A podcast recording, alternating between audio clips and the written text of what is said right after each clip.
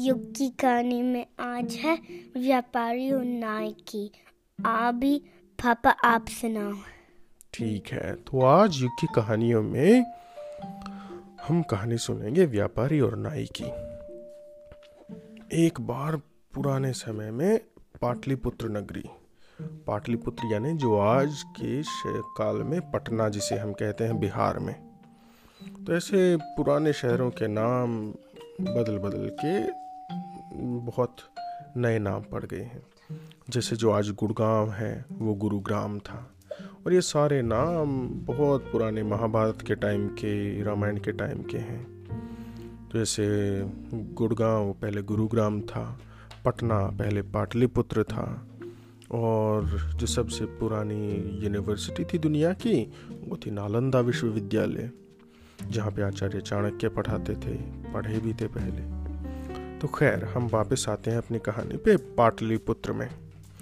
पाटलिपुत्र नगर में एक व्यापारी रहता था, जिसका नाम था मणिभद्र। वो स्वभाव से बहुत दयालु था, लेकिन दुर्भाग्य से, बदकिस्मती से एक बार उसे व्यापार में बहुत घाटा हुआ और वो अपनी सारी संपत्ति गंवा के कंगाल फटेहाल बन गया। उसके पास कोई पैसा ना रहा। लेकिन उसका स्वभाव फिर भी दयालु ही रहा। जब भी कोई उसके द्वार पे आता तो उसके पास जो भी होता, वो उसे दान ज़रूर दे देता था। अब एक ऐसा टाइम आया कि उसके पास खाने के लिए भी चीज़ें नहीं रहती थी। तो एक दिन उस वो बैठा आँगन में, थोड़े से जो आखिरी चावल बचे थे वो खा रहा था। तभी वहाँ से एक बूढ़ा, गरीब, भिखारी गुजरा और उसके दरवाजे पे आके वो गिर गया, भूख के मारे। तो मणिभद्र ने देखा कि इसकी ज़रूरत मेरी ज़रूरत से ज़्यादा है। तो उसने अपने खाना जो उसके पास था, अपने चावल, अपना खाना, उस बूढ़े भिखारी को खिला दिया और उसे पानी पिलाया और उसे हँसते हँसते विदा कर दिया। लेकिन उसके कारण वो तो भूखा रहा उस दिन उसे खाना ही नहीं मिला, बिल्कुल भी। वैसे ही अपने पुराने अच्छे समय को याद करता हुआ, वो बहुत बुरे हाल में, बहुत परेशान, भूखा, प्यासा सो गया। और उसने सोचा कि ऐसे जीवन से जो अच्छा मर ही जाना है। और ऐसे सोचते सोचते परेशान होते होते जब उसकी आँख लग गई तो उसे सपने में एक भिखारी दिखाई दिया, बौद्ध भिक्षु, या एक साधु कहो। उस सबने में उसने कहा कि चिंता मत करो। मैं वो धन हूँ जो तुम्हारे पूर्वजों ने कभी इकट्ठा किया था और तुम उसके उत्तराधिकारी हो। और जो तुमने अपने अच्छे कर्मों से जो धन कमाया है, वो तुम्हें मिलने का समय आ गया है। कल सुबह ठीक इस समय पे मैं तुम्हारे पास आऊँगा और जैसे ही मैं तुम्हारे पास आऊँ तो मैं तुम्हें तीन बार एक ही मंत्र बोलूँगा। कि बुद्धम शरणम गच्छामि बुद्धम शरणम गच्छामि बुद्धम शरणम गच्छामि। और उसके बाद मैं दो मंत्र और बोलूँगा, कहूँगा कि संघम शरणम गच्छामि धर्मम शरणम गच्छामि। जब मैं ये पाँचों वाक्य बोल दूँ तो तुम मेरे सर पे एक डंडा मारना, जिससे कि मैं सोने के ढेर में बदल जाऊँगा। क्योंकि सारे भगवान, सारे देवता, सारी कायनात, कुदरत तुमसे बहुत प्रसन्न है कि तुम गरीब और फटे हाल होते हुए भी अपने दयालुता और उदारता का भाव नहीं छोड़ रहे हो। ऐसा कह के वो बौद्ध भिक्षु सपने से गायब हो गए। अब अगली सुबह मणिभद्र सो के उठा तो उसका सिर दुख रहा था क्योंकि खाना भी नहीं खाया था, भूखा भी था। अब रात को उसने देखे स्वप्न के बारे में याद आया तो उसे यकीन नहीं हुआ कि ऐसा थोड़ी होता है। मेरा दिमाग घूम गया और सपने के बाद पता नहीं क्या उठपटांग सपना देख लिया। अब इसी बीच ऐसा सोचते सोचते जब मणिभद्र बैठा था तो उसकी पत्नी एक नाई को बुला लाई, क्योंकि पहले ज़माने में नाई घर पे आते थे, वो आपके शेव बनाते थे, बाल काटते थे, ऐसे सलून में नहीं जाते थे, नाई आपके घर पे ही आते थे। तो जब नाई आ गया और मणिभद्र की वो दाढ़ी बनाने लगा शेव बनाने लगा हाँ जैसा युग ने कहा, क्योंकि उस टाइम पे हेयर ड्रेसर्स नए से हेयर सलून्स नहीं होते थे। तो जैसे ही नाई दाढ़ी बना रहा था, तभी वही बौद्ध भिक्षु जो कि मणिकर्ण ने सपने में, मणिभद्र ने सपने में देखा था, आया दरवाजे पे। मणिभद्र को तो यकीन नहीं हुआ कि तो वही बौद्ध भिक्षु जो मैंने सपने में देखा था। और फिर उसने वही तीन, वाक्य तीन बार बोला बुद्धम शरणम गच्छामि। बुद्धम शरणम गच्छामि। बुद्धम शरणम गच्छामि। यानी कि मैं बुद्ध की शरण में जाता हूँ। उसे फिर भी यकीन नहीं हुआ। लेकिन उसके बाद वो बौद्ध भिक्षु देख के मुस्कुराया। मणिभद्र को उसने कहा, मणिभद्र, रात का सपना याद है ना? और तुम तैयार हो अगले दो वाक्य सुनने के लिए?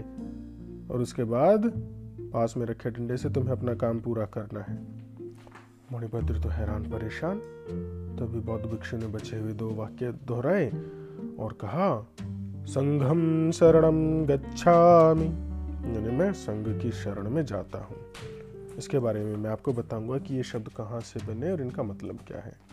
और अगला वाक्य था धर्मम शरणम गच्छामि। यानी कि मैं धर्म की शरण में जाता हूँ। ऐसा कहने पे वो बौद्ध भिक्षु हंसने लगा और कहा मणिभद्र डंडा उठाओ और अपना काम करो। मणिभद्र ने डंडा उठाया और साधु के माथे पे जा मारा। अब देखते ही देखते वो साधु वहाँ पे सोने के ढेर में बदल गया। उसमें अनमोल रत्न सोना चांदी बहुत बड़ा खजाना बन गया। जितना उस भिक्षु का वे, वेट था वज़न था जैसे अगर वो अस्सी किलो का था तो अस्सी किलो सोना खजाना आ गया। व्यापारी ने सारा सोना उठाया और तहखाने में छिपा दिया। ये देख के उसकी पत्नी भी हैरान और वह नाई भी हैरान। तो उसने अपनी पत्नी को रात के सपने की बात बताई, तहखाने में जाते हुए, लेकिन पास खड़ा नाई देख रहा था, उसने बात तो सुनी नहीं। और उसने देखा कि अरे वाह, ये क्या है? ये तो चमत्कार हो गया। और मैं भी ऐसे सारे भिक्षुओं को अपने घर बुलाऊँगा खाने पे और उनको डंडा मारूँगा तो वो भी सारे सोने में बदल जाएँगे। और जल्दी ही मेरी भी गिनती धर्मानों में होने लगेगी तो उसने नकल करने का निर्णय लिया। अब मणिभद्र ने देख लिया कि नाई ने भी ये सारा काम देखा है। और इसके बारे में वो किसी से ज़िक्र ना करे और इसके बारे में वो कोई गलत मतलब ना निकाले, इसलिए उसने नाई को भी थोड़ा धन दे दिया कि देखो, इसके तुम भी साक्षी हो, तुमने भी देखा है तो तुम्हें भी इसमें से थोड़ा हिस्सा मिलना चाहिए। उसने दिया और नाई खुशी खुशी अपने घर गया। उसने जाके तुरंत आस पास में सारे जितने साधु भिक्षु ढूंढ सकता था वो, उनको बुलाया और बुला के उनको अपने घर खाना खिलाने की दावत दी। और खाना खिलाने के बाद जैसे वो करे तो वो डंडा लेके सारे साधुओं पे टूट पड़ा। उसके मन में लालच आ गया था कि अगर मैं दस पंद्रह बीस जितने साधुओं को करूँगा, उतना ज़्यादा धन मेरे पास होगा और मैं मणिभद्र से कई गुना ज़्यादा धनी बन जाऊँगा। तो ऐसा करने के लिए उसने पंद्रह बीस साधुओं को बुलाया, खाना खिलाया फिर तड़ा तड़ तड़ा तड़ ताबड़ तोड़ डंडे से उनकी पिटाई कर दी। कोई साधु तो सोने में बदला नहीं।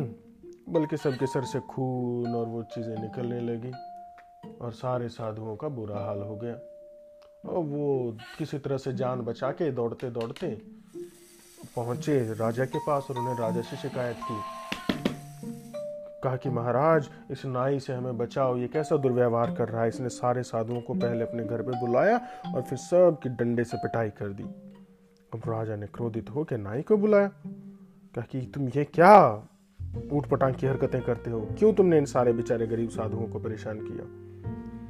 तो नाई ने बोला, महाराज, मैंने तो वही किया जो मणिभद्र ने किया था। और उसने सारी घटना बता दी कि ऐसे ऐसे उसने एक साधु आया, उसकी मुस्कुराया, उसके सर पे डंडा मारा और वो सोने में बदल गया।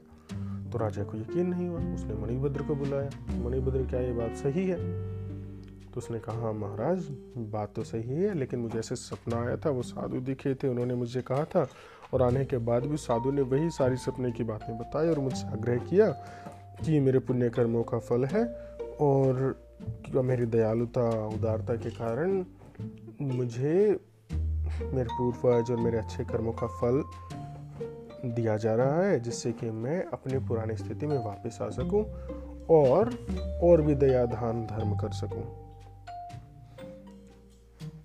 अब राजा को यह बात जब पूरी समझ आई तो उन्होंने कहा कि नाई को, नाई, नकल में भी अकल की ज़रूरत होती है। अगर तुम किसी चीज़ के पीछे के कारण को, उसकी भावना को, भावार्थ को नहीं समझोगे तो बिना बुद्धि से किया हुआ कार्य नष्ट ही होता है, बेकार ही होता है। और तुमने जितने डंडे साधुओं को मारे हैं, अब उसके बदले में उतने ही कोड़े तुम्हें मारे जाएँगे, नगर के चौराहे पे खड़े होके, खड़ा करके, ताकि सबको ये सबक मिले। कि किसी के साथ है, भद्र व्यवहार ना करें, नकल में अकल का इस्तेमाल करें और हमेशा लालच से दूर रहें।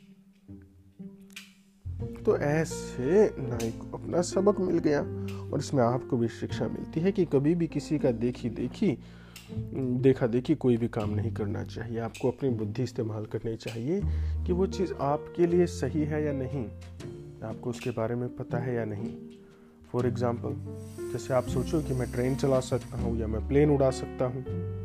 आप उड़ा तो सकते हो, लेकिन उसके लिए पहले आपको स्कूल कॉलेज जाना पड़ेगा ट्रेनिंग करनी पड़ेगी, सीखना पड़ेगा मैथमेटिक्स साइंस फिजिक्स सारे नियम, और फिर प्लेन उड़ाने की ट्रेनिंग लेनी पड़ेगी। तभी तो कर पाओगे।